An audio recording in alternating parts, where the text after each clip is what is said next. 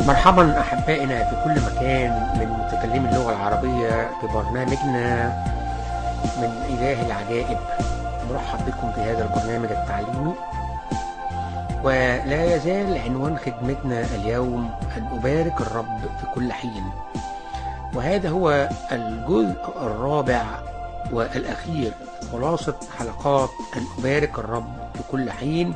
يقولون نستمع من كروبا ستيفن وليبارك الرب أحبائنا المستمعين في كل مكان. تحدثنا في الحلقة الماضية عن استمرار عبادة أيوب للرب على الرغم من أن إبليس قد تحدى الرب قائلا أن أيوب يكن له الولاء لأنه يعطيه فقط وبسخاء. لكننا علمنا أيضا أن الله يعلم كل شيء. هو يعلم أن أيوب لن ينكره كما علم يسوع أن بطرس سينكره. هو بالفعل لم يتغير أيوب مهما حصل. وهذا نستطيع أن نقرأه في الإصحاح الثاني والأربعين في الإصحاح الثاني والأربعين وهو آخر إصحاح في سفر أيوب. نقرأ معا العدد السابع. وكان بعدما تكلم الرب مع أيوب بهذا الكلام أن الرب قال لألفاز التيماني قد أحتمى غضبي عليك وعلى كلا صاحبيك لأنكم لم تقولوا في الصواب كعبدي أيوب. ماذا نفهم من هذه الأعداد؟ إن أصدقاؤه أصدقاء أيوب تكلموا بالسوء عن الرب وليس كما تكلم أيوب. وعلى الرغم من ادعائهم بأنهم أبرار إلا أنهم تكلموا بالسوء على الرب. كثيرا أحبائي ناس تدعي البر وإحنا نقول عنه البر الذاتي وفي نفس الوقت يدعوا على الرب الكثير والخطأ. لكن أيوب لم يكن من هؤلاء وهو دائما يتكلم بالصدق عن الرب. ثم دعونا نقرأ العدد الثامن من نفس الإصحاح الإصحاح الثاني والأربعين.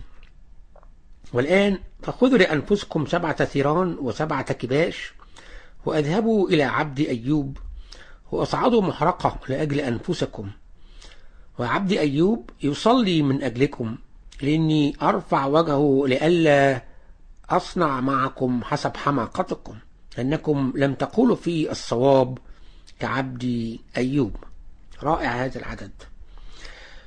لاحظ إن الرب برضه هو اللي بيتكلم. لازال هو المتكلم هنا في كل العددين السابع والثامن. طب الاصحاح اللي إحنا بصدده الاصحاح الثاني والأربعين. الرب بيشهد بوضوح كأنه يقول لنا هل ترون عبد أيوب؟ مهما كانت الصعاب التي مر بها إلا أنه لا يزال عابدا لي لا يزال مباركا لي في كل حين. ولم يتكلم بأي سوء مهما كانت صعابة. هذا أحبائي يجب أن ينطبق علينا نحن أيضا. يجب أن نجاهد في الرب. يجب أن نحيا حياة ترضي الرب وهي حياة العبادة. كيف نحيا حياة ترضي الرب؟ هذا السؤال. الإجابة هي حياة العبادة أي أننا نسبح الرب نعطي للرب مجدا نخدم الرب في كل مكان نصلي دائما نطلب باسم يسوع. هذه هي من ضمنها دراسة الكتاب نشهد للرب هذه تعتبر العبادة مهما كانت ظروفنا. ونبارك الرب في كل حين. يبقى حياة العبادة حياة المباركة حياة التسبيح الدائما في فمنا. لأن بيت الشاهد حسب كاتب المزمور هي تسبيحه دائما في فمه فعندما يكون هذا أسلوب حياتنا فلن يحركنا شيء مهما كانت الظروف مهما كانت الألام لأننا قد أخترنا بإرادتنا وبقوة الله أن نعبد الرب. ده اختيارنا. اخترنا أن نبارك الرب. وما نتعلمه من قصة أيوب وداود اليوم هو أن الله أمين لأنه ليس من نوع الآلهة التي تفرح وتستلذ بتعذيب الناس. هذه أمانة هذه أمانة الله لنا ويجب من هنا من داخلنا أن نبارك ونسبح الرب في كل حين.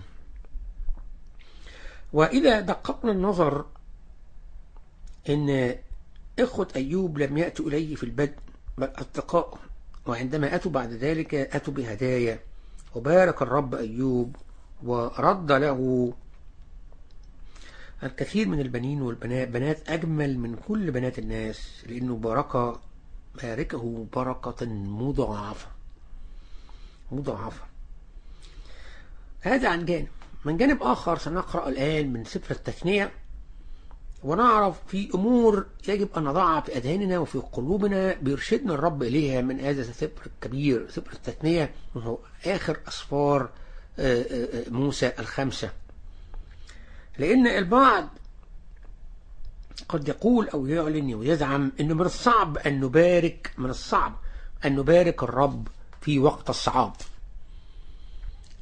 لكن عندما يأتي وقت الرخاء والفرح طبعا نستطيع أن أبارك الرب بدون شك. هذا أحبائي غير صحيح أولا خطأ. ثانيا غير صحيح. في كثير من الأحيان ننسى وقت فرحنا أن نشكر ونبارك ونسبح الرب. ننسى.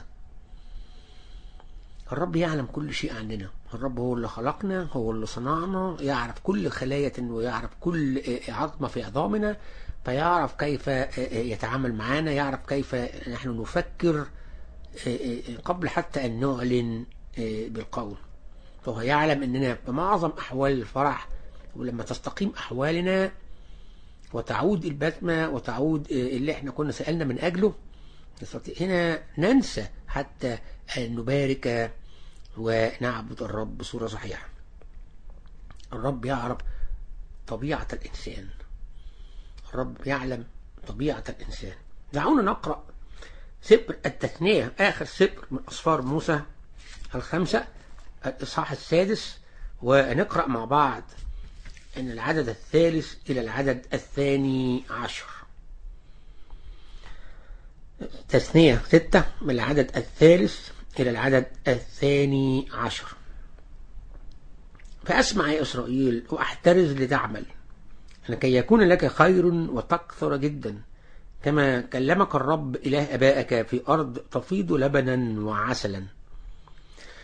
اسمع يا إسرائيل دائما ننتبه أحبائنا إن إلى عمل عمل سمع الأول. يجب أن ننتبه إلى كلام الرب. اسمع يا إسرائيل. الرب إلهنا رب واحد. فتحب الرب إلهك من كل قلبك ومن كل نفسك ومن كل قوتك. ولتكن هذه الكلمات التي أنا أوصيك بها اليوم على قلبك وقصها على أولادك. وتكلم بها حين تجلس في بيتك.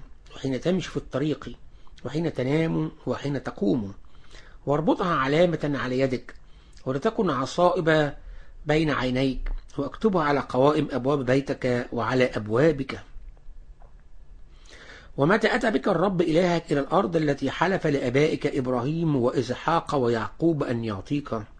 إلى مدن عظيمة جيدة لم تبنها وبيوت مملوءة كل خير لم تملأها وأبار محفورة لم تحفرها وكروم وزيتون لم تغرزها وأكلت وشبعت. فاحترز لئلا تنسى الرب الذي أخرجك من أرض مصر من بيت العبودية. إذا الشيء الذي تعلمناه من هذه الشواهد ماذا نخلص من أعداد سفر التثنية إن الرب يعلن إن علينا دائما أن نتذكر ما فعلوا من أجلنا. كيف أخرج الشعب شعب إسرائيل من عبودية المصريين؟ ويجب أن يتذكروا إنه إله كل العجائب. يتذكروا كل العجائب التي صنعها الرب. ويجب أن نتذكر علينا أن نحب الرب. علينا أن نحب الرب. ليه؟ لأن هذا هو العدد الخامس. العدد الخامس يقول فتحب الرب إلهك من كل قلبك ومن كل نفسك ومن كل قوتك علينا أن نتذكر أن نحب الرب. أن نحبه من القلب ومن الروح. إذا فعلنا هذا كما فعل داود في كل حين سنجد أنفسنا نبارك الرب في كل حين. ومثال بسيط على هذا مثلا نأخذ مثالا عمليا في حياتنا اليومية. هو الزواج. فعندما يكون حبا حقيقي بين الزوجين فمهما حدث في الحياة من نوعية الصعاب أو ألام أو مرض لن يهد هذه العلاقة بينهما. وكل منهما يكرس حياته للآخر. يكرس حياته من أجل زوجتك وهي تكرس حياتها من أجل زوجها. نفس الشيء مع الرب. إذا أحببنا الرب فسنباركه دائما. وهذا يجب أن نعرف الحقيقة كيف نحب الرب. لأن المعرفة الحقيقية تكون متبادلة. الرب يعلم عننا ونحن نعلم عن الرب. يتساءل البعض كيف نعلم عن الرب ندرس الكلمة المقدسة كي تعمل فينا وتعطينا فكر الرب. يبقى تكون معرفة حقيقية متبادلة وهذا أحبائي ناتج عن علاقة واقعية عملية بيننا وبين الرب وليس مجرد كلام. وعندما يحدث هذا فحتى لو عبرنا بوادي الموت فلن نخاف شرا لأنه معنا حسب كلام داود في مزمور الثالث والعشرين. حتى لو عبرنا بوادي الموت فلن نخاف شرا لأنه معنا. العلاقة مستمرة علاقة حب أزلية. هذا أحبائي كان إيمان أيوب. عندما قال أعلم أن وليي حي أعلم أن الولي هنا الفادي يعني الرب أعلم أن الرب الذي هو فداه حي دائما معه. فأيوب أيها المستمعون كان على يقين بأن الرب هناك من أجله لأنه وثق به. لقد وثق أيوب بالرب ثقة مطلقة. فمهما تحركت الظروف ومهما كانت مع أو ضد أيوب فأيوب كان يعلم أن الرب معه. ونجد أيضا صاحب المزامير في مزمور 103 في العدد الثاني باركي يا نفس الرب ولا تنسي كل حسناته. لماذا قال لا تنسي كل حسناته؟ لأن معنى ذلك أن في احتمال كبير أن إحنا ننسى كل هذه الحسنات.